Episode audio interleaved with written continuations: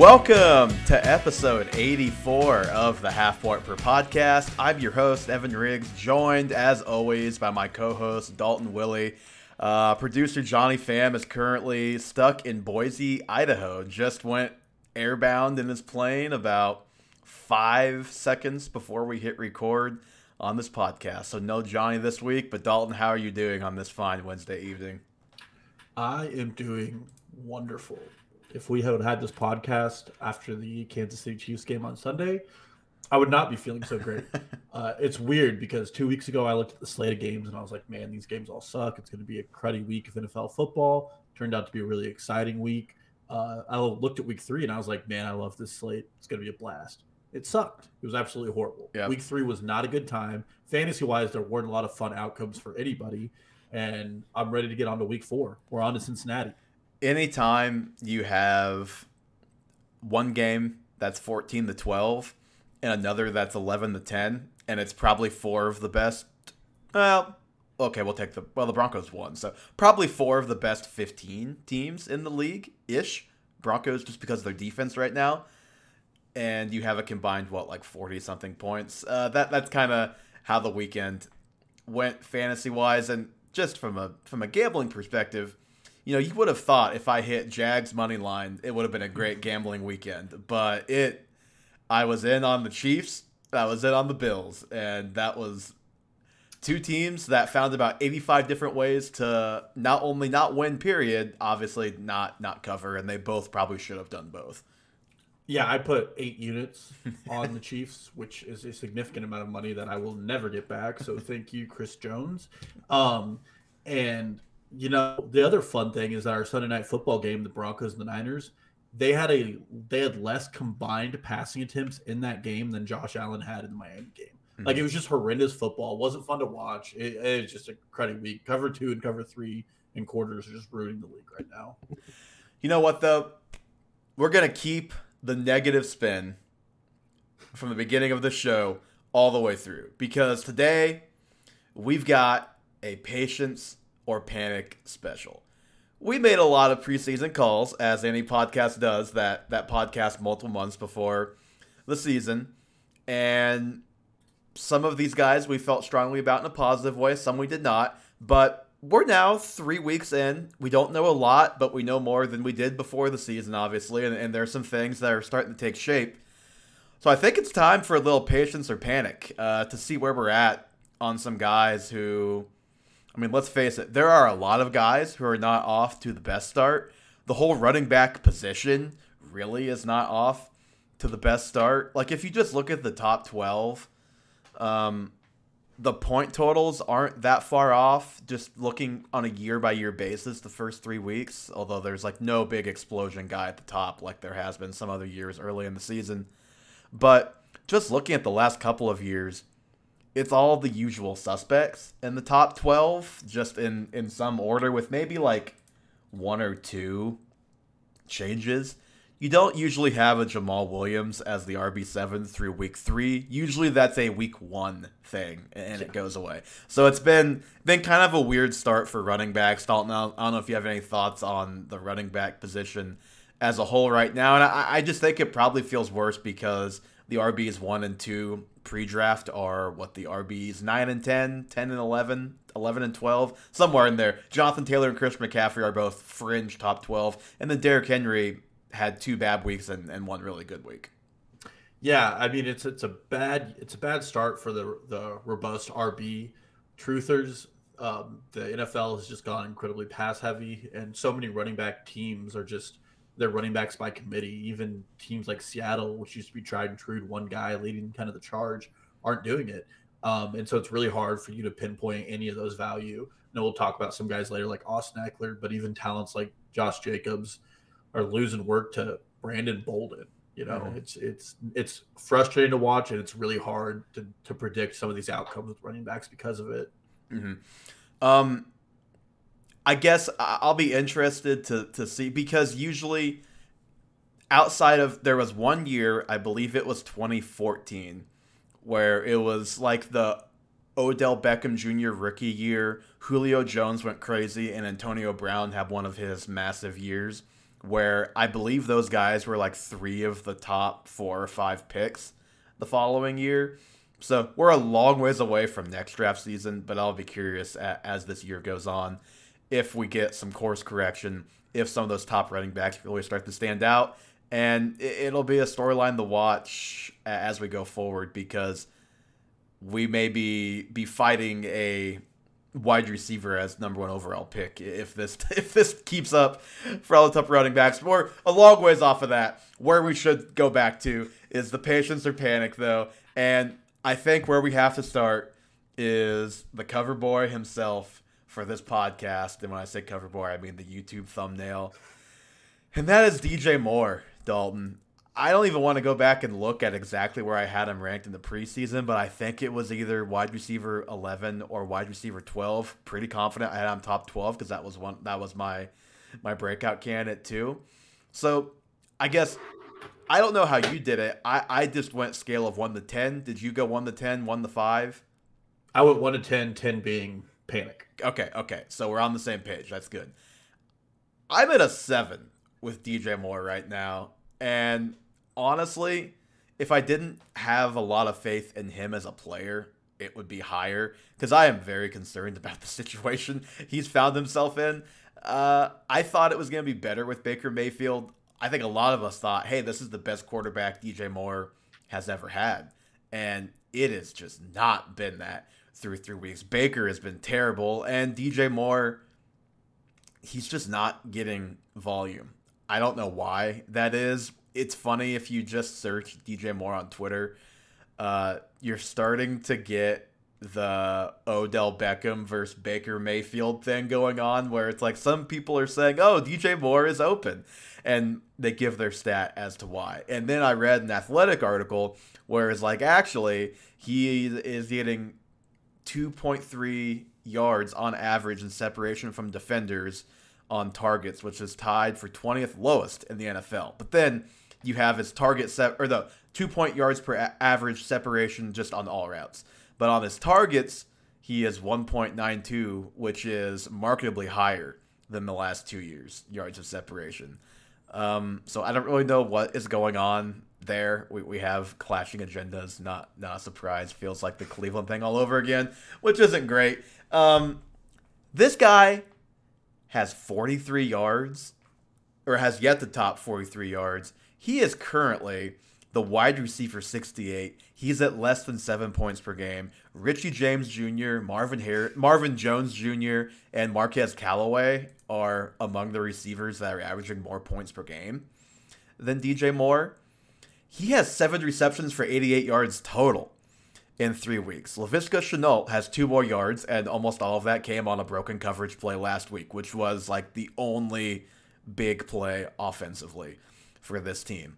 They're playing at a snail's pace, and I just think you've got to bench him until further notice. E- even if, you know, whether or not he's playing well or not, only 58% of his targets are catchable. That's 13% lower than he's had with any other quarterback in his career. There was one third down. It, w- it would have been like a 15 to 20 yard play. So not massive, but you know, based on his production, that would that that's like a fourth of what he has right now. That Baker just airmailed it like five feet over his head. Things just are not good right now. I think you have to bench him until further notice and just adjust expectations going forward. And we're gonna have to see Baker really pick it up in order to truly trust DJ Moore, even as a top 20 guy, which is where he's finished each of the last couple of years. That's what I think. Yeah, um, I'm not feeling any more hopeful about it. I have him at a 10. Wow. Um, yeah, the fantasy footballers came out and said he's a drop candidate at this point, uh, which I wouldn't go that far because he's talented, but Yeah, I could see in I- shallow leagues like a Ro- Romeo Doubs, somebody like you could be going after on the waiver wire. I'm not saying Uh, this is going to happen, but that kind of feels like when they and other people came out and said Tee Higgins is a drop candidate early in the season last year. Not that DJ Moore is going to completely turn around like that, but I just have major reservations about dropping a guy that you took in the fourth, maybe third round, depending on your league this early on. Yeah. Well, my bigger concern is I just don't have trust in anything around him at this point. Mm-hmm. I mean, Matt Rhule has to be like one foot out the door. He's There- there- he's terrible. Oh, he's terrible. And there are rumors that like Matt Rhule's not showing up to meetings. He's not showing up to film because he just knows he's gone. He's he's already talking to college teams about moving on. Um, I really question like whether Baker Mayfield was a product of Kevin Stefanski or he does have some real talent and it might be a product of Kevin Stef- Stef- Stefanski. Somebody said uh, I never thought I would see the day where I'm hoping for Sam Darnold to come back. It's like that's Yeah. how bad it is right now. Well, and I mean, to make matters worse, Jacoby Brissett is doing better than Baker did in the same system Baker had with maybe markedly worse weapons around him. Mhm. Um, so I think Baker is legitimately bad. He's not going to lead to an effective offense. He's not funneling it to his best two pass catchers. I mean, he's not on the list, but Christian McCaffrey's another guy where it's like, come on. yeah, You're losing games and you're not doing checkdowns to Christian McCaffrey. You're getting sacked in the pocket. Um, there are I, under I, I think he has like 11 or 12 targets this year. There are, if you just go through the game logs of his healthy years, there are many games where he has at least that many, if not more targets in, in one game. Um, and there are a lot of plays just if if you get the Panthers up, you know, they pop up on your red zone or you're watching them, uh, God forbid you have to watch the entire game of the Panthers because you're in their coverage area and don't have red zone. There are so many plays where it's like, hey man, Christian McCaffrey's standing right there. Baker, you might want to quit holding on to the ball and eventually taking a sack is what happens most of the time. And, and just, I mean, it might only be three yards, but God, let Christian McCaffrey try and do something. Literally anything is better than Baker with the ball in his hand right now. Yeah. So I'm a full panic on him. The underlying stats, there are some things that are good for him. His Whopper, which is basically wins above replacement, is in the top third of all wide receivers in spite of like how poorly he's being utilized. Mhm. The bigger issue is that this offense is treating him strictly as a vertical X receiver. He's not getting moved around like other good receivers get. He's not getting you know slot snaps here and there, which he would win in. And if I mean they're just pigeonholing him, making it easy for defenses to to game plan against him.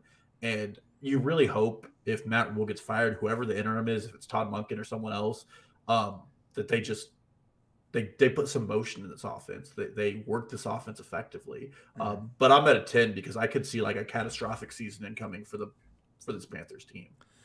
I could, I could as well. The only reason why I'm not right there with you is just because we've seen DJ Moore produce in such bad situations, and I did look back. He had a stretch last year that was similarly bad statistically to what what he's done through three weeks. He he had that last year too, and he had a stretch in 2020 of a couple games that are that was not great too. So he's been a little feast or famine at times. Uh, just just hoping DJ Moore appears at some point because it is getting ugly. And if you start him three times, chances are you are one and two or zero and three, unless you have a lot of other very good players on your team right now. Yeah, it's not good, especially if you went RB heavy and DJ Moore was your first wide receiver. You're probably in shambles. Okay. If you went RB heavy, you may have got Alvin Kamara in the second, maybe even third round, depending on when you drafted, what we knew about the legal stuff, and you probably felt great about it. Dalton, how are we feeling about Alvin Kamara right now through three weeks and through two games for him? He missed week two with the rib injury. You know, I sat down and I actually put him at, a, at an eight initially, and then I dropped him down to a 5 Mhm. Uh, I'm not overly concerned about him because everything you want to be there is there. In the two games he's played, he's ran a route on 48% of Jameis's dropbacks. He's he's playing at that you know still able to catch balls position. He's the team's leading rusher, and he's losing some work, especially in the red zone, to Mark Ingram. Um, part of me not being concerned is just not not thinking that Mark Ingram is a sustainable player to keep on the field. Yeah. Uh, and this Saints team is still competitive. I still like them, and I I feel like if they want to win games, they're going to start using him as a weapon how he's supposed to be, which is out of the backfield. Dennis Allen after week two came out and said he doesn't want Jameis to keep taking these deep shots.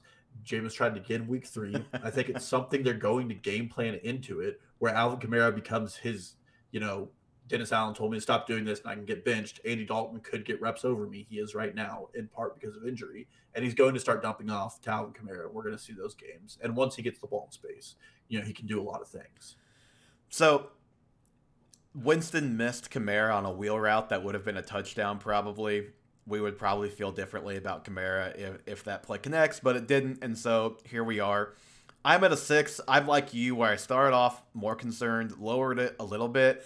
The reason why I couldn't get down to more like a three or a four is because even though he is running the routes, like you say, we're on year, you know, we had a full year last year, and now a couple games this year of he is just not being used as a pass catcher anymore. Since since Drew Brees um, left and retired, he has five receptions in two games this year, and he was at a career low by a very large margin last year. He averaged 5.4 receptions per game with Drew Brees as a quarterback, and he has that through two games right now. You mentioned if they want to win, they they should target him more. Yeah, I, I think they would be wise to utilize him as a pass catcher more instead of like, why are you handing it to him 18 times? And it's it's very frustrating that not only are they doing that, but then they're taking him off the field for Mark Ingram, and then week one it was Taysom Hill. Even though he's a tight end, we got the Taysom Hill long run and a Taysom Hill wildcat touchdown in week one, the other game that Kamara played. This offense, I don't. Th- I, they're going to be average at best just because Jameis is going to be so up and down. That doesn't mean there's not room for fantasy stars in this offense because we do like a lot of the weapons there. But I think this is still one of the best running backs in the league. I just hate the way he's being used, and we're now on the, the second year of this trend, and I don't necessarily have the faith in, in Dennis Allen and Jameis Winston to, to do the right thing. But Kamara's still awesome, so I still can't go – go too too high with this. That's kind of where I'm at. Yeah, and I agree. Like my concerns, I'm I'm starting to lean back towards where I was before. I like the Saints in the preseason, which was Dennis Allen's bad coach. Um, I think that's more right than wrong. I mean, for one, uh, I know I said it earlier, but him telling Jameis not to utilize deep shots when that might be Jameis's like biggest asset as a quarterback, um, is is interesting. And then like well, and said, like it's it's a it's like one of Olave's biggest strengths as a player yeah. too. The guy who you just trade up to take. Now I understand where Dennis Allen is coming from because Jameis can't keep throwing interceptions and and have them win games. I saw. Uh, I had to laugh. I, I, I just like doing Twitter searches on all the guys uh, that we talk about just to kind of get a pulse of, of how other people are feeling that are non fantasy football experts. And I saw Saints fans like, man, I, I, forgot that every time we played the Bucks, I just felt great. It, it, was it was a free win because Jameis would just throw picks. It sucks being on the other side of that right now. no, and it's true. Um, so you just hope as the season goes on, they they lean into the skill sets of their players, and you kind of have to do that. Like the gimmicky Taysom Hill stuff just doesn't work all season. Mm-hmm. If Taysom Hill comes on the field, the team's going to stack eight in the box and ask him to throw because they know he can't. I mean, you just hope that those are the things that we get going forward. Mm-hmm. Okay, I never would have thought that Justin Jefferson would have even been a name to even think about on this type of show this early on after he scored what I believe was 35 fantasy points, 34 fantasy points in week one. Against a really good Green Bay defense. Against, against the good Green Bay defense. But Dalton, he has scored 10 fantasy points since that game. So he is the wide receiver eight. The counting numbers look good, but he had the huge week week one. He had like seven points week two, and then it was two points last week, and not. It's not that receivers don't go through these stretches. Almost all of them do.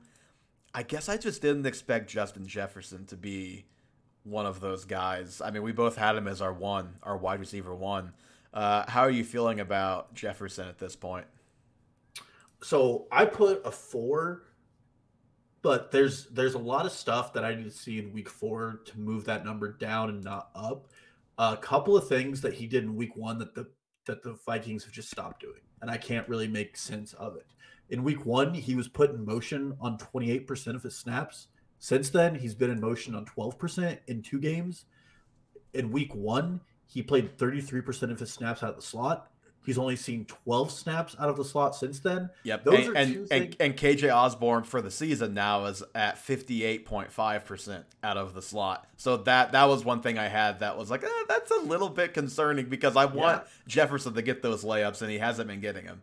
Well, and the snap where Jar where he had 10 yards of separation from everybody came out of the snap against the Green Bay Packers. Mhm. I don't understand like why Kevin O'Connell suddenly transitioned him into a strict X role again and is treating him like he's only an X receiver. And that's giving the teams they've played the ability to shadow him all game. That's why Darius Slay in the Eagles game was on him every snap because he wasn't moving. It was easy for the defenses to cue in on him and bracket coverage and put double coverage on him. So talent wise, argue like arguably the best receiver in the league, top three in my opinion at the very least. Mhm. Um, schematically, I don't really know what's going on. Like in the come behind game against the Eagles, if I was a fantasy manager, I would have been like, "This is an easy week that I'm going to rack up, you know, 25 Mhm. JJ points." Dude got nothing. You do have to cut him some slack. Uh, he was dealing with a Kirk Cousins Yes, primetime game in week Kirk. two, uh, so that that was a, a mitigating factor there. No, I I'm with you. I, I'm only at a three. He's one of the best receivers in the NFL. He's going to bounce back. This will look like a, a, a blip in, in, in the radar by the end of the season. But for for what it's worth, I thought I would show this on on the YouTube channel here. This is part of the reason why he is struggling right now. This is him in the end zone. Or no, sorry. This is him down here on like the seven yard line. This is Adam Thielen wide open in the end zone when he scores his touchdown. There are three defenders looking at him, none looking at Thielen. So that that's just the kind of attention that he's drawing and and, and that he's getting right now. And the concern, I guess, with that would be is if Thielen is losing a step and Osborn isn't quite ready to be a two, maybe he keeps dealing with that attention. But I just have to believe his skill set and the Vikings. Like I, I believe in O'Connell as an offensive coach. I I think they'll be able to figure out ways to get him the ball because he is their best offensive player. Yeah, eight targets a game to KJ Osborn just it just doesn't like that's Mhm. not where you should be put funneling your targets. I am with you there. Okay. I'm curious where you are on Mr. Austin Ekeler Dalton. So he is the RB20, which on his face obviously isn't terrible. There are guys who are lower on this list. But this is a guy that at some points was going as high as RB2. I think by the time drafts came around, he was more like most drafts. He was more like the RB3 to 5. But still, this is a top 6 or 7 overall pick. This is a guy that people took ahead of Stefon Diggs, ahead of Cooper Kupp, ahead of Justin Jefferson, uh, Ja'Marr Chase. Like, you passed up on some serious receiver talent uh, to, to take him. And even like at running back, you know, it would feel pretty bad if I had Ekeler watching Saquon Barkley these, these first couple of weeks. Uh, so I guess I'll start on Ekeler here. And I am pretty concerned. I'm trying to find my Ekeler notes here. Oh, actually, I'm really concerned, even more concerned than I remembered. I'm at a 10. I'm at a 10 with Austin Ekeler. so It's time to panic. I I will give you and Evan Silva the credit for this because you guys were the two that I listened to who faded the Chargers offense coming into the season. Now I will say Evan had some more concrete reasons than than you did, but your logic was still sound as well. Evan basically said that it was because they're too slow. And right now, that looks like that is 100% true. They have no juice at any outside position. Uh, their coaching is just straight up bad offensively right now. Ekeler had four carries for five yards or something like that in, in week three. Now, I know that they were losing, but it wasn't like they were sparing him the workload or the snaps. He was still playing deep into the fourth quarter the other day when they were losing by multiple touchdowns. And, so was Justin Herbert, by the way. Someone tell Brandon Staley it's not a rule that Justin Herbert has to finish every game. Um, maybe protect the guy a little bit. Between that and having the same doctor uh, inject him that did Tyrod Taylor. Not not. Not loving everything going on with, with that down there. So it is pretty difficult to be the least efficient runner and receiver in the NFL, but that is what Austin Ekeler has the great privilege of being right now. Minimum 20 rushes and 20 carries. He is the least efficient in on both counts. 2.5 yards per rush, 6.6 yards per catch. I can't say I watched all of their week 1 and week 3 game, but I can tell you the reason why against the Chiefs was because he was getting targets behind the line of scrimmage often quite often. That like, and those are fine. Ekeler can make guys miss, which he did a couple times, and make good plays out of it. And that is the only reason he's the RB twenty is because he has a lot of receptions off of dump downs like that. Quite frankly, right now, but it, it, it's just not pretty for this offense. Not pretty for Ekeler. They signed Sony Michel like literally weeks before the season. He's out carrying. He's uh, he, he's out carrying Austin Ekeler. Joshua Kelley is, is getting carries. I was at the the Chiefs Chargers game, and the Chargers fan who was sitting directly behind me couldn't believe how many times they were giving to guys that were not named Austin Ekeler in the backfield. Um, this from Ian Hartitz. Dalton, you may have this stat because Ian's your guy. Uh, quarters one through three, Austin Ekeler is the RB thirty one right now. Quarter four, he is the RB three. He has been saving himself in garbage time situations, or in the Chiefs game, just when when they were behind late in the dump game, and, and he was catching dump downs when they were down two touchdowns to go score their last one. But it is not pretty. He is not only losing rushes, he is losing goal line rushes, and he basically has to score touchdowns to cash in on on the value that he was drafted at because he was drafted at that value because he scored like 19 touchdowns last year. Yeah. No, uh, I have him at a nine, um, but part of the reason I didn't put him at a 10, and I, at first I had him at a seven because I was like, well, I had him at like RB twelve preseason, so mm-hmm. like he's really not underperformed. But then I was like, well, most people were taking him as, yeah, as top three pick. It's kind of tough to separate like what you thought of a guy versus what yeah. consensus was when when doing. Because I had a couple that was like Derrick Henry is is a prime example that we'll get to here in a minute. Yeah, and um, so definitely if I drafted him that high, I'm panicking. If you mm-hmm. somehow got him at the one two turn, I think you're fine. Um, but I do feel really good about my Chargers take at this point because like the the terrible situation has unfolded for them. Uh, you didn't get to it, but the Rashawn Slater injury yep. adds even more negativity around this offense. Even with Keenan Allen coming back, I have multiple. Jaguars defense is probably like actually good, mm-hmm. uh, but scoring 10 points against them is questionable when you're supposed to be a top five NFL offense. That's yeah. something you shouldn't be doing, especially when the key, like it wasn't like your special teams and your defense were making mistakes like the Chiefs were having last week. It and, was and, legitimately their offense couldn't get the ball moving. Yeah, and it wasn't even like the the Bills where they they ran a million plays, had a ton of yards, and they just kept shooting themselves in the foot.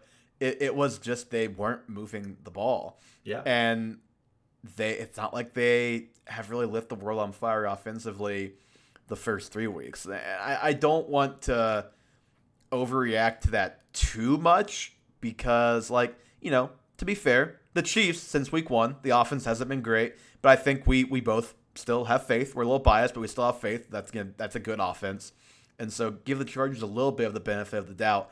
But this is this is an Andy Reid versus Brandon Staley thing too. Like I just don't think the offensive coaching and play calling is, is good at all, and I don't have faith it's going to be at any point this year. Well, and this is I was going to get to this on Joe Burrow, but it fits here too there's now a year of tape on Justin Herbert. There's a year of tape on Joe Burrow, and it's up to the coaching staffs to have effective play calling to get out of the rhythm that those offenses fall into. And Kansas City is a good example. Last year, cover two wrecked them for the first seven weeks, and then afterwards they figured it out and they fought it all the way up until the second quarter of the Chargers game. The, the same thing is happening to both those quarterbacks. And offensively, you're not seeing them adjust. You're seeing them trying to fit a round peg into a square hole. And mm-hmm. it's just not working teams are falling down low for the Ekeler checkdowns, and then they're going over top and not letting a Mike Williams kill them. And the only zone breaker this team had was Keenan Allen, who hopefully plays this week and gives them some semblance of an effective offense. You mentioned Mike Williams. I've just gotta say, you know, I know he's up and down. I know that's that's what you're gonna get out of Mike Williams, but to get, I think he was two receptions for 15 yards and a touchdown. To do that in a game where there's no Keenan Allen and your team is getting killed like how are you not better how do you not produce more in that spot that that was really disappointing uh, from somebody who was a, a, mike williams believer before the season well and i didn't want to bring it up, but since we're around that, um, I was reading The Athletic, and one of the Chargers beat writers went out and said that Josh Palmer has just flat out played better than Mike Williams last two weeks, including the Chiefs game. Um, which I don't know if that's necessarily true, but if you're a Chargers fan, it, it's just not good. Like offensively, you don't want that happening. I think uh, Palmer ended like eight for 99 on that game too, mm-hmm. and Mike Williams was just a no-show against a cornerback and crew that isn't very good. Yep. So just to put a bow on Ekeler, the offense is in a bad place right now. He's not getting that much work in the rushing game. He's not getting much work in the red zone, and their best offensive lineman just got hurt. Herbert is dealing with the rib injury that I think he's going to be dealing with for at least the next couple of weeks, and we will see if he is able to heal his ribs and still and get them crushed on the football field every week simultaneously. I have my doubts, but these things work out in ways I do not understand when it comes to those sorts of, of health things. Dalton, anything else on Ekeler before we jump to the next guy here? No, I think that's it. I might be looking to get off him if I could because he still has like some good stats. If he has a good touchdown week, that's when I would trade. Yeah, him. I was gonna say I think I'm waiting for a good week because there, there's going to be a good week, and I would get off of him quickly. Mm-hmm. And speaking of a guy that I would love to get off of if I could, and I did in our Dynasty League, uh, to you, that is Russell Wilson. Um, we have said our piece a couple of times already about this Broncos offense, and since then they went out and scored 11 points, basically nine, because Jimmy G gifted them the other two by going full Dan Orlovsky and running out of the back of the end zone. But I mean, Russell Wilson right now is the QB 25. He's averaging 13 points per game. Uh, I don't remember what he scored in week one, but I think week one is his high mark right yeah, now. It's 17 points week one. And and we remember how bad things looked in week one. It's been worse since then. This offense looks just lost, quite frankly. I struggle to find anything good to say about him besides Javonte Williams occasionally looks good on his rushes. And hey, Melvin Gordon uh, looks okay too, I guess, when he gets the ball. And like, and Courtland Sutton's the only fuck no. Courtland Sutton's the only guy on their offense that can target when they pass the ball. Apparently. I've been an eight with Russell Wilson. It was real hard not to go higher. Um, he's just not as good as he used to be. He's just not. The only time they moved the ball the other night was when he scrambled. They had the one drive where they went down and scored, where he scrambled two different times he made the kind of vintage Russ play where he's scrambling to his left and like cyborg arms the ball out somehow perfectly to his receiver. And then he had another scramble to pick up a, a third down that was able to that was enough to get them a touchdown. But I, I liked Russ before the season. I, I will say I feel pretty vindicated about saying just because he's always had top 12 receiver does not mean he's going to this year. Because, yes, I think Russ is a big problem, a big part of this problem. I think the coach is a big problem. I also just don't think these receivers are as good as everybody wanted them to be. When Russ went there and we were imagining a Tom Brady in Tampa, Matthew Stafford in LA type of resurgence for this Broncos offense where these receivers have kind of been in, in quarterback wasteland for the last couple of years. It's just that they just aren't as good as the receivers Russ had before, or as the receivers that Tom Brady walked into in Tampa, or in the case of Cooper Kupp specifically, uh, that Matthew Stafford walked into in LA too. And I just don't think Russ is capable game in, game out of making these plays with his feet. He did it on the one drive, and that was enough in that game. But we've been seeing it less as the years go on. Um, the Athletic Pod. Did you listen to the Athletic Pod where they broke down the Broncos' offense by chance? Yeah, it was horrible. It was I very. Mean, it, was, it was it was very grim. Basically, they are of the belief that the game is kind of passed Russell Wilson by. Like the way that he wants to play, which is just constant deep shots, 25 yards down the field. These are some quotes. Not built for the way football is played today. Not a creative thrower. Not a twitchy thrower. And that doesn't mean he's like not like scrambling, not creative that way. This is like the different arm angles and like getting the ball out quick. Like they made the point, which I think this is very valid, they're trying to run some of the quick hitter stuff that like the Packers will run with Rodgers, is what they said. And Russ just has never really thrown those. He, he's that's just not ever been his game. And I don't know if it's ever going to be. At this point, he is on the other side of 30. He's going to have to evolve, I think, to really truly hit as a as a starting quarterback for fantasy right now. And I, I just don't I don't know, Dalton, do you think Russ is gonna be a consistent top twelve quarterback the rest of the way? No. I mean I have him at a seven, so I'm pretty in line with you. And uh, I debated going a little lower even on it because when you look at this offense on paper, it's legitimately the worst in the NFL. Yeah. The only passing offense that is worse is Chicago, and they have 23 completions. Yep.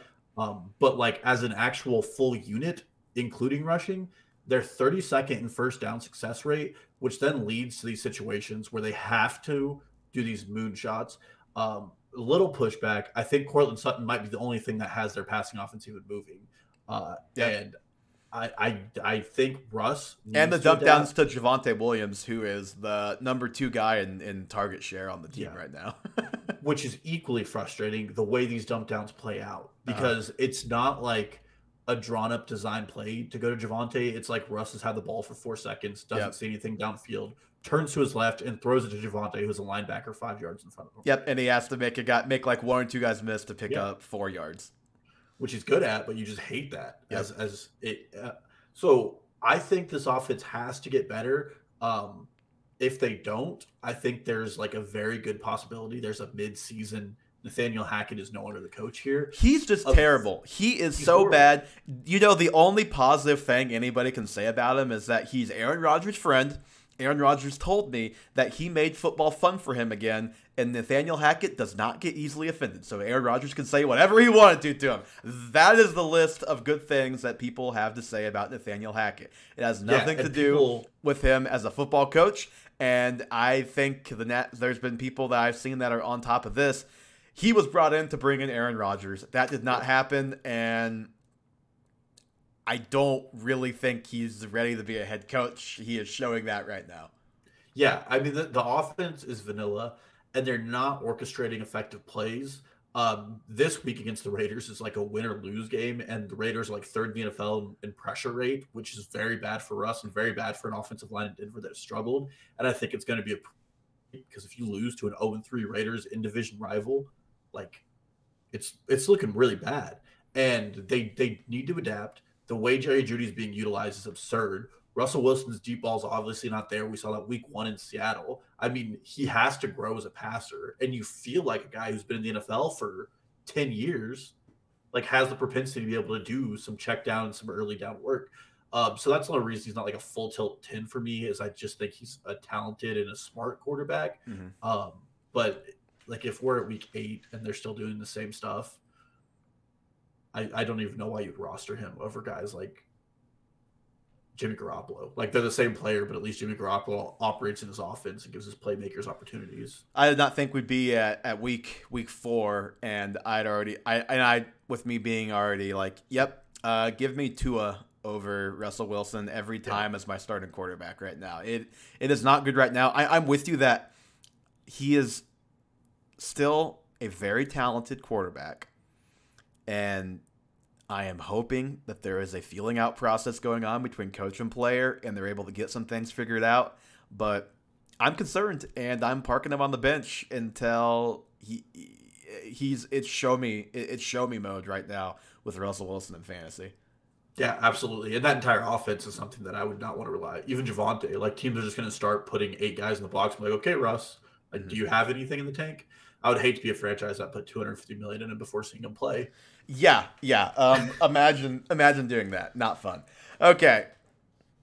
This one could be kind of quick, I think. Darnell Mooney. Are we both at a 10 right now with Darnell Mooney? If you're in a redraft league and you have him on your team, you should probably drop him. Drop I mean, him. Yeah, it's yeah. it's it's DEFCON one. They have, like you said, 23 completions through three weeks.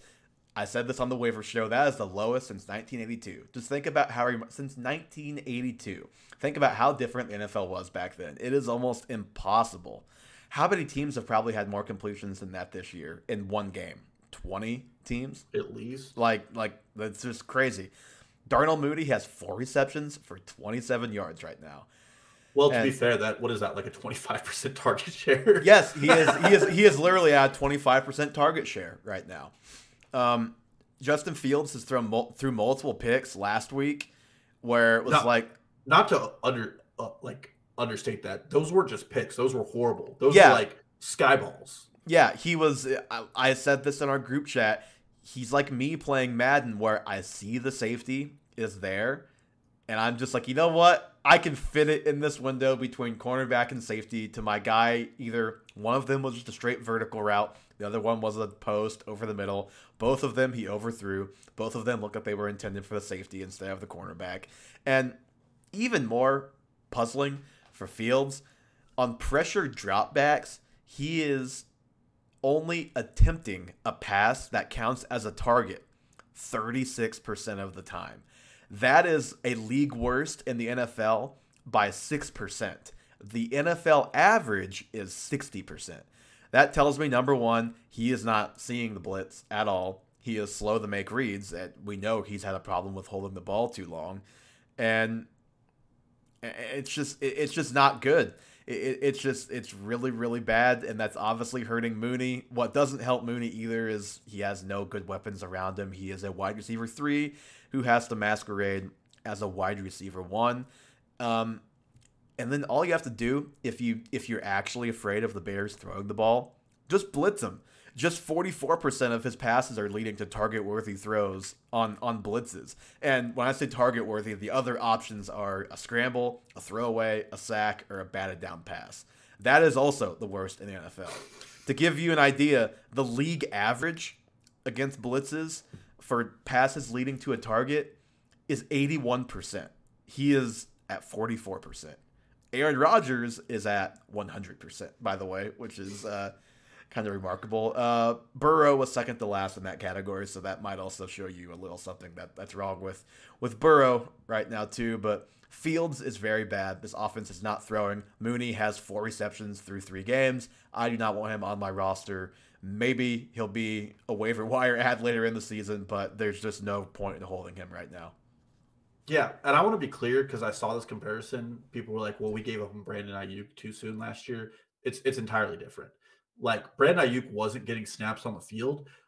This team's just not passing, and it's mm. not that they're in close games. They were down multiple scores to the Packers, and they were like, "Justin Fields is going to get nine attempts this game. Like that's what we're going to do. We're going to run the ball." If you have on this team, and I mean any, drop them. Like mm. they should be off your roster. Montgomery and Herbert, and like in a two QB league, Justin Fields are the three players who are worth starting on this team. Everybody else should be off it. Cole Kmet is not going to be a top twelve tight end. His no. hype is gone. Yeah. Like it, it's over. Um, I I would not hold any assets on this team except for the running backs and maybe Fields until I see anything different. Yep. Cole Kmet had two receptions last week. Probably was like uh, about twenty percent of of their catches last week. Yeah, I'd hate to be a dynasty owner heavily invested in the Chicago Bears. uh, okay. Oh, love that. All right. Derrick Henry. Uh, I'll start. I am at a two. I feel like you might be higher because you suggested him, but not positive on that. I I know the first two weeks were not good. It was like eight points each of those first two weeks.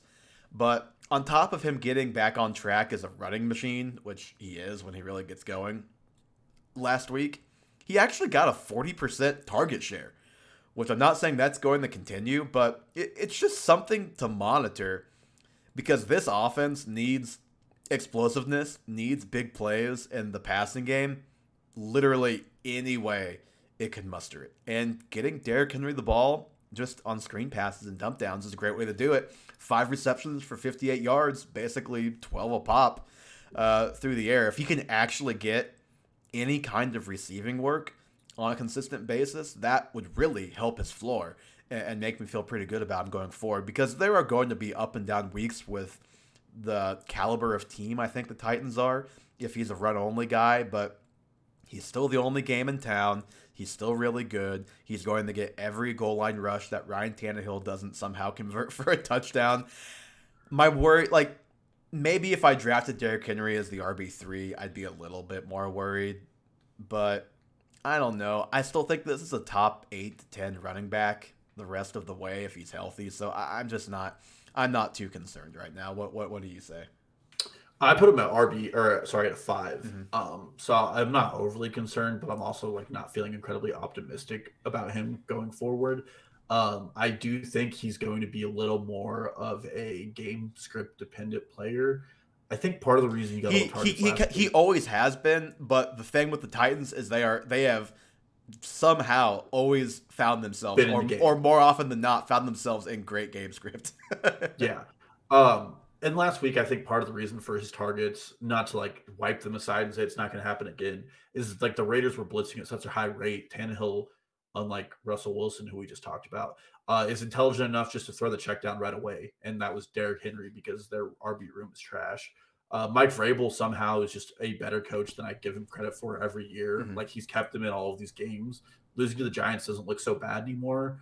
Um, but like Derrick Henry has still continued to fall off in a lot of his underlying stats. His yards per carry is the lowest he's seen of his career. This offensive line is also the worst he's had of his career. Yep, yep. And, and they lose. Out. Yep, they lose Lewan for the season. Big, big. Yeah, their right tackle it was like 38th in the NFL so far in pressure rate, which is hard to do when there are only 32 right tackles. Mm. Um, so there's definite problems there. I do feel like pretty good about my RB10 ranking of him preseason because I think he's in line to kind of finish there. Mm. I think he's a touchdown dependent RB1.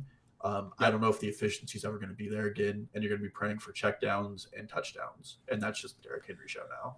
I, I think like the overall finish might end up being better than that, but the ride won't be because he's going to have some spike weeks and down weeks. I think, and, and he's he's the RB thirteen right now, which I think kind of underscores my point that he's had two bad weeks and one good week, and that one good week already put him at the RB thirteen, and he's right there with Jonathan Taylor and Christian McCaffrey, just a couple spots behind.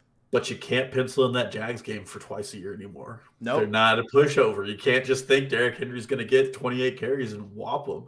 So, and I, the other thing, and this is like not predictable at all he is old. He has a lot of miles on him. I still think like injury is a possibility. And Dontrell oh, yeah. Hilliard is a guy like I would definitely be keeping on rosters in redraft.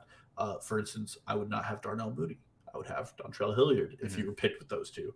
Um, but you know that's just a little aside there. Yeah, but I'm not super like I'm going to start him every week and feel confident that he's going to be a guy I can trust to to do something for me. Yep. Okay. I mean, even though I'm at a two, I definitely understand. Uh, the five. I don't think we're overall. I don't think we're too far off on Derrick Henry. Uh, Kyle Pitts. Where are you at on Kyle Pitts at this point? Uh, he was just slightly better than Darnell Mooney through two weeks, and then got back on track last week, and that is good enough to have him in the top 20 tight ends. Top 20, yay, tight end 17 through three weeks. Kyle Pitts. Um, this was like a hard one for me to do because one, I still think Kyle Pitts is legitimately good. Yeah. Wouldn't have gone fourth overall had he not not be a very good player. Um, I put him at a four. And part of that is like if you're panicking with him, you're you're not dropping him, one. And two, anybody you go to to trade him is gonna be like good good luck. Like honestly, good luck trading him for any like tangible asset that you can get in return. Well, and that's why I think you know Kyle Pitts was is never a guy like that type of player, that profile, that mid that third or fourth round tight end. He's never a guy I draft, but the way he ends up on my team is a situation like right now where you can buy low. Yeah. I think this is a good buy low, even off of the good week. I agree.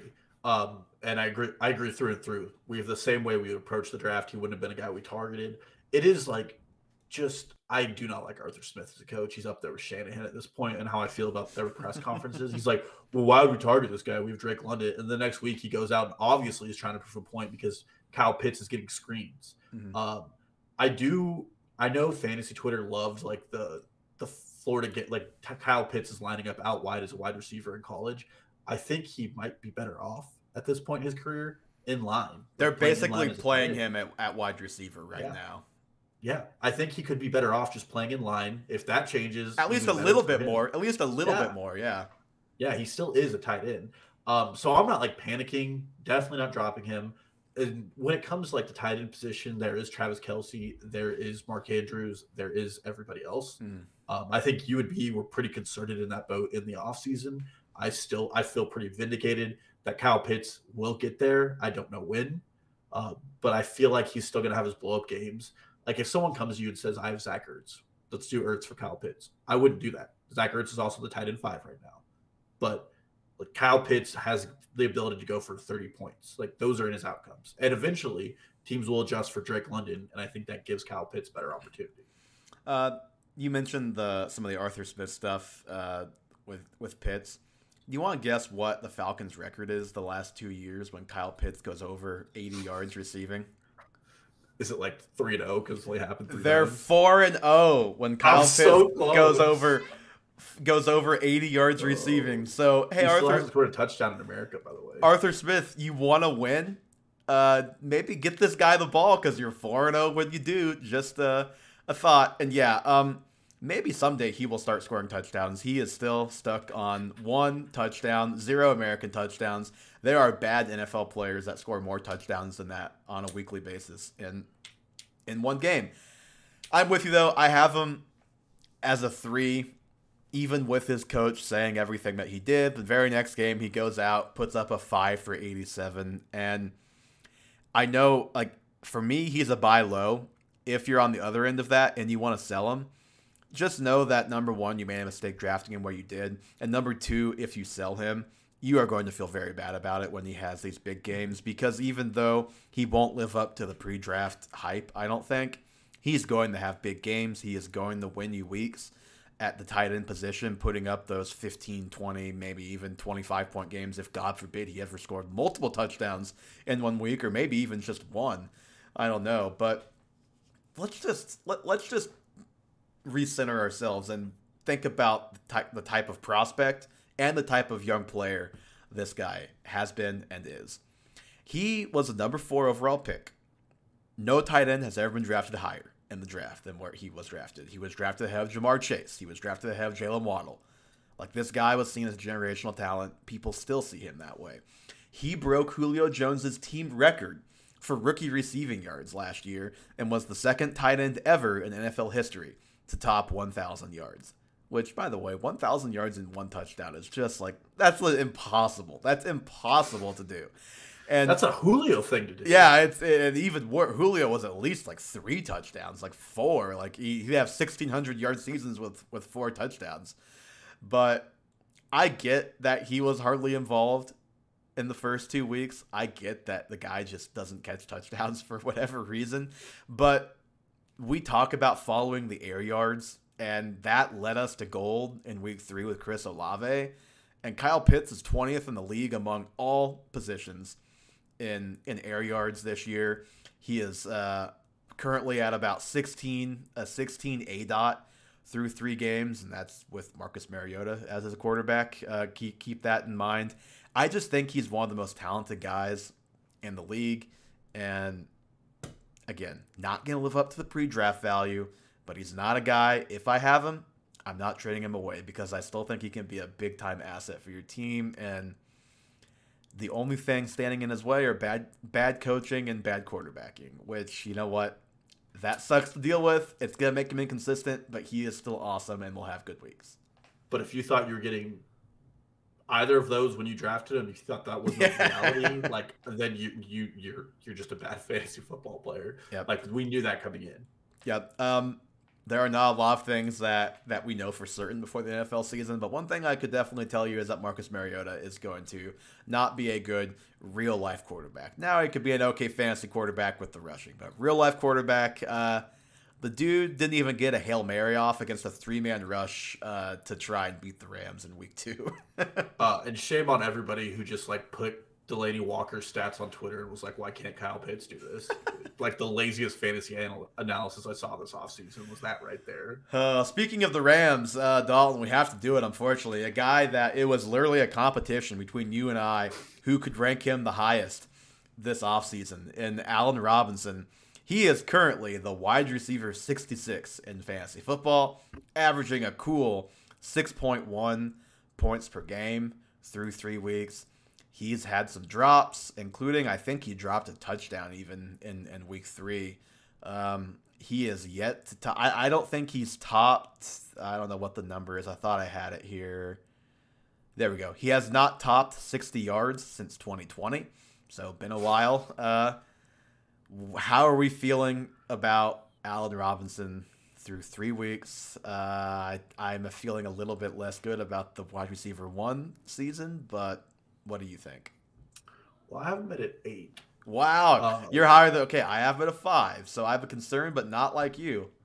Well, when he is fourth on the team in targets behind Ben Skowronek yep. Tyler Higbee. Yep. Like I know it's a meme on Twitter right now, but it, it's like, can Matthew Stafford target anybody but white guys at this point because that's all he's doing? Uh, it's frustrating. I Tyler Higbee looks like you know when you played football at recess when when you were a kid and like there's there's a, every elementary school there's like a couple big kids who weren't really good athletes but they'd be out there on the football field get the ball run so upright and be so if you're able to get tackle football in at your school without teachers knowing you couldn't you couldn't bring them down because they ran so upright and they were just big and strong that's how tyler higbee runs except he's in the nfl so he's not faster than anybody, and he can still get flattened because there are other athletes uh, out there as well. He is very bad. The Rams have run seven tight end screens, Tyler Higbee, by the way, which, like, I'm starting to wonder if like Sean McVay's an on again, off again coach. Like one year he's good, one year he's bad because he's following that trend right now. Yeah. Um, and uh, offensively, this team is just not getting anything going. The Cardinals suck. Like I'm sorry, defensively that team sucks, mm-hmm. and they scored 20 points against them, and the way they were scoring points was basically Cooper Kupp doing all the work, which is what we saw them rely on in the Super Bowl last year. Yeah, well, one of his touchdowns was, did he score more than one? His one touchdown that he had at least was uh, was the, an end around. Like it, yeah. it, it, was no passing involved, no Matthew Stafford, very little offensive line work. Which those are my two concerns with this offense right now is Matthew Stafford and offensive line. Well, uh, that's my bigger concern is like Matt Harmon talked about. Matt Harmon still thinks Allen Robinson is playing at an elite level, but he's having slow developing plays mm-hmm. and he's running the slow developing routes and Matthew Stafford, one, doesn't have the offensive line to do it, and two, doesn't have the patience for it. Um, so he's throwing these checkdowns. He, I mean, if you watch the all 22 of the Cardinals game, which I did because I didn't get to see any of the game on red zone, it's disgusting. Like Matt Stafford looks towards Cooper Kupp and does not pull away. Um, it, I mean, there's a rapport there, and if you have Cooper Kupp, you feel great. But if you have anybody else, or you touted Allen Robinson, you feel really bad. Mm-hmm. And your only hope is that either the offensive line play improves, which I don't think it will, or this offense like changes the way it run functionally, and I don't think that's going to happen either. And that's why I'm kind of panicking about Allen Robinson. So the the reason why I'm a little less panicked than you is you mentioned it with Harmon. Uh, he he still says that Allen Robinson is playing at basically what he said was a pretty similar to his 2021 form, which was good despite the terrible production in Chicago. So he himself, it's not like he's fallen off a cliff, not like he's not playing well through three weeks. I'm just like, there have been multiple plays I've seen where it just seems like he and Stafford just aren't quite on the same page yet. Like maybe some option routes where one thought one was doing this and one thought he he was doing another thing and it, it, the play didn't work out because of that. And then, you know, Allen Robinson, if he just catches the ball more this year, would have some better looking numbers right now. But through three games, he is at seven catches for 88 yards. He had the one touchdown in week two. When, on the drive, they basically were like, we're going to make sure you realize we did take him for a reason and yep. force fed him the ball. Yep, yep. Um, the bright side, outside of him playing well individually, he and Cooper Kupp were tied for sixth in the NFL among wide receivers and red zone targets. They both have six through three weeks, so he is at least getting looks down there. But you mentioned the downside. He's not getting looks many other places. He is fourth on the team in target share, and uh, I don't even know how this Skowronek. Skowronek. Skowronek is at a 13% target share, and A Rob is lower than that. So is and not... Van Jefferson's going to probably come back week eight, by the way. Yeah, probably so. That that's a ways off, but yeah, I, it probably will. It just concerns me more Um, I think this is a, good. I think this is a situation that you obviously are watching closely. You're paying attention to the usage. If you have reception perception or you follow people who do the film work, you pay attention to what they say about him as a player, um, how he's playing. I think that'll be something I'm watching really closely. But he's another one where if you want to sit him down for a week, I, I can't blame you. I know not all people can do that, but if you want to wait and have him prove it, I, I totally get it. Yeah, me too. Um, and it's just hard for me because I do think you listen to the people who do the film work, like Matt Harmon. It's just really hard. We're at like almost a 20 game sample size of two of like two and a half years of people saying he is actually really good. It's just bad quarterback play. Uh, to eventually be like, well, why? You, you know, at some point you have to wonder, is this guy just not good enough? I think he still is, but then it comes to like, is Sean McVay just not care enough? Like, do they think Cooper Kupp with 13 targets is the way to another Super Bowl? I think it's like the way to over to the, the rare feat of overworking a receiver like a running back is what they're trying to do with with Cooper Kupp. It, it appears. Just do it with him. Do it without Robinson. Okay, last one. Joe Burrow. You said we were going to talk about him. Let's talk about him. Uh, he amazingly is still like the QB seven right now, despite a million turnovers week one, and I think getting sacked seven or eight times against the Cowboys. And you know he played the Jets. He put up 220 and three, so it was good but not great. But it's all good enough to to get him uh, to that QB seven point where the numbers look fine. But Dalton, I'm curious if the eye test is telling you anything different as far as how you feel about Joe Burrow. Oh yeah, I have him at eight. Really? Uh, yeah, well, for one, this I mean, and this is something that a lot of people need to be held accountable for. He was like QB four on some people's rankings going into the season. Like mm-hmm. he was ranked above Mahomes, he was ranked above Jackson, he was ranked above Jalen Hurts, and I mean, you couldn't be more far off from that. If you mm-hmm. took any of those guys, your team's probably looking well. If you took like Burrow probably lost you week one. He finished with like what three or four points, if I'm right, in that game that went to overtime. Um, I stole this from the Athletic because I think it's really helpful. Joe Burrow is on pace to see cover two 318 times this season. Yep. Last year, the quarterback who saw cover two the most was Josh Allen with 168. Yep. Like this is the definition of guys had film on him, and the film is getting put to work, and it's it's working. I mean, if you watch him out there, he, he does not have the deep looks. There is not a single player uh, or not a single team that's like giving him the one shots to Ja'Marr, which is the reason he finished so high last year. Yeah. And the, I don't think the offensive line got better at all. Like I know well, they put a lot of money into it. It's it's tough to know because number one, they I hardly saw them against the Jets. And then the first two weeks they're playing TJ Watt and Micah Parsons, who might be two of the three biggest game wreckers uh, yeah. in the NFL. So and, and then Burrow is in the Russell Wilson vein and Justin Fields obviously too, where they do their offensive line no favors, hold no. the ball, and in the case of Burrow, he does make a lot of plays doing that.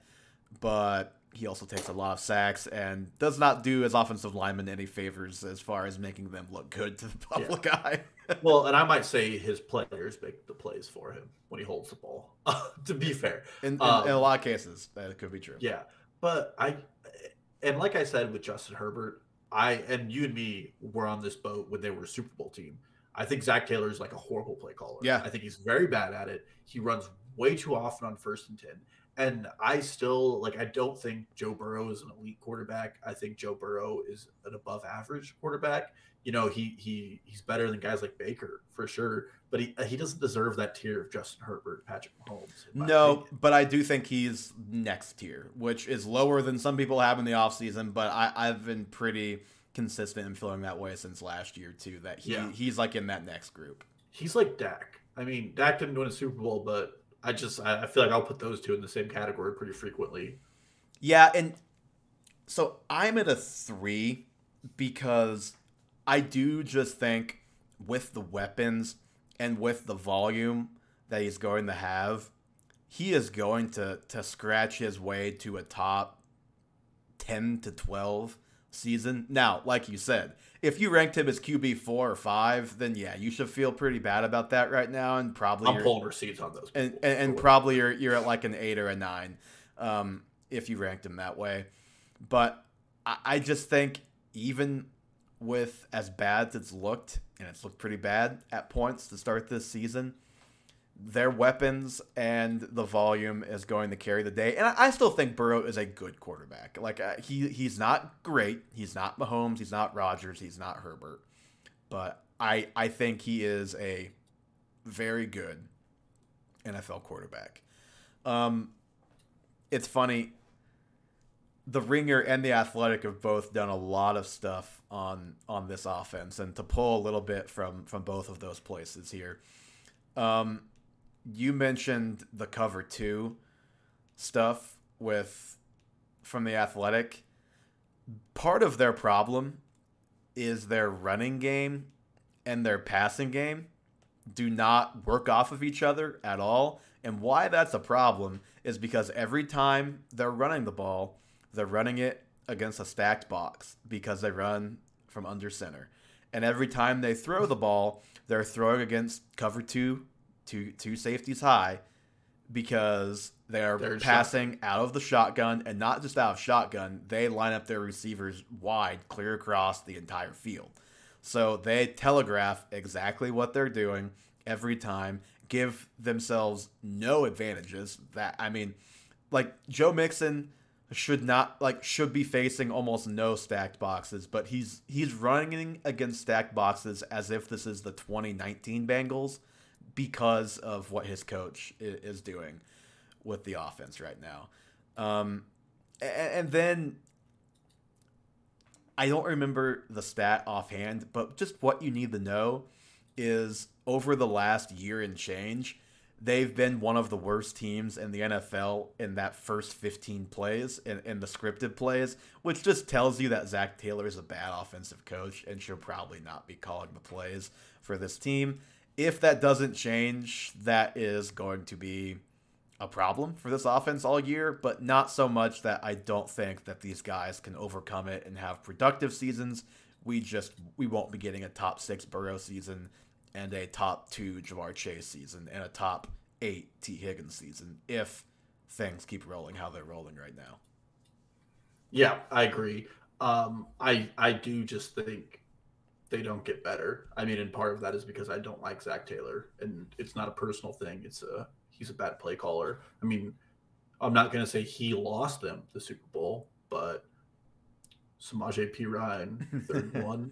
I don't know what you're doing there. Yeah. Uh, and that like you had to know this was coming at least partially as a coach to say last year we won on cover one and the other you know quote unquote great quarterbacks had to face cover two and had to redirect it and i mean like not a one-to-one but tyreek hill and both saw like a lot more cover two you would expect that and none of those adjustments have been made it looks like they were completely lost the first two weeks and I'm not really going to give them the benefit of the doubt for playing all right against a Jets team with Joe Flacco leading them. Well, and So- the and the Jets don't play a lot of cover two, and they blitz a lot. And Burrow was able to torch that look last week, so they weren't even getting the cover two looks as much that that they struggle against so much the first two weeks. Dalton, real quick before we get out of here, I'm not even going to read this full trade aloud, but I'll put it up here. Uh, Julio, take the D'Andre Swift side of this trade and run with it if this is being offered. I know uh, Christian Kirk is off to a nice start and Ekeler is is Ekeler, but uh, D'Andre Swift, I'm I'm taking that. Plus, you know, Chris Godwin like feels like a throw in, and this is a big trade. Take the Swift side. Yeah, I love that for the Swift side as well. Um, I mean, you get Jamaal, who's like a direct handcuff for him. Mhm. Mike Williams and Chris Godwin. Chris Godwin might play this week, so Mhm. I would get him before I can. Uh, I mean, Christian Kirk's playing unreal, um, but like he's also not as talented as any of the wide receivers on the other end of that trade. Yep. And when it comes like weeks 12 through 17, I like to bet on talent, not on just usage. And then I, like we said earlier, I'm not going to be big on Ekeler. I think that that I'm very concerned about Ekeler going forward. Yep, I was at a 10. Dalton was at an 8 uh, concern, I believe, for Austin Ekeler. So things not looking so good there. Quite a few of these guys we are quite panicked on. I'll be curious to see how we feel about. I'll, I'll keep this list of ten in my back pocket, and we'll take a look back at it in in a month and, and see and see where we're at. And that is going to do it for episode 84 of the Half Point Per Podcast. You can give us a follow on Twitter, Instagram, and TikTok at Half Point Per Pod. Subscribe to the YouTube channel. Just search Half Point Per Podcast. The link to all of that is in the show notes.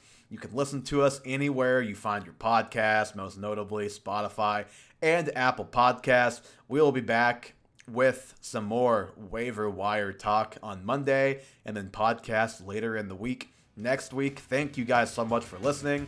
Hope you all have a successful fantasy weekend, and we will talk to you all very soon.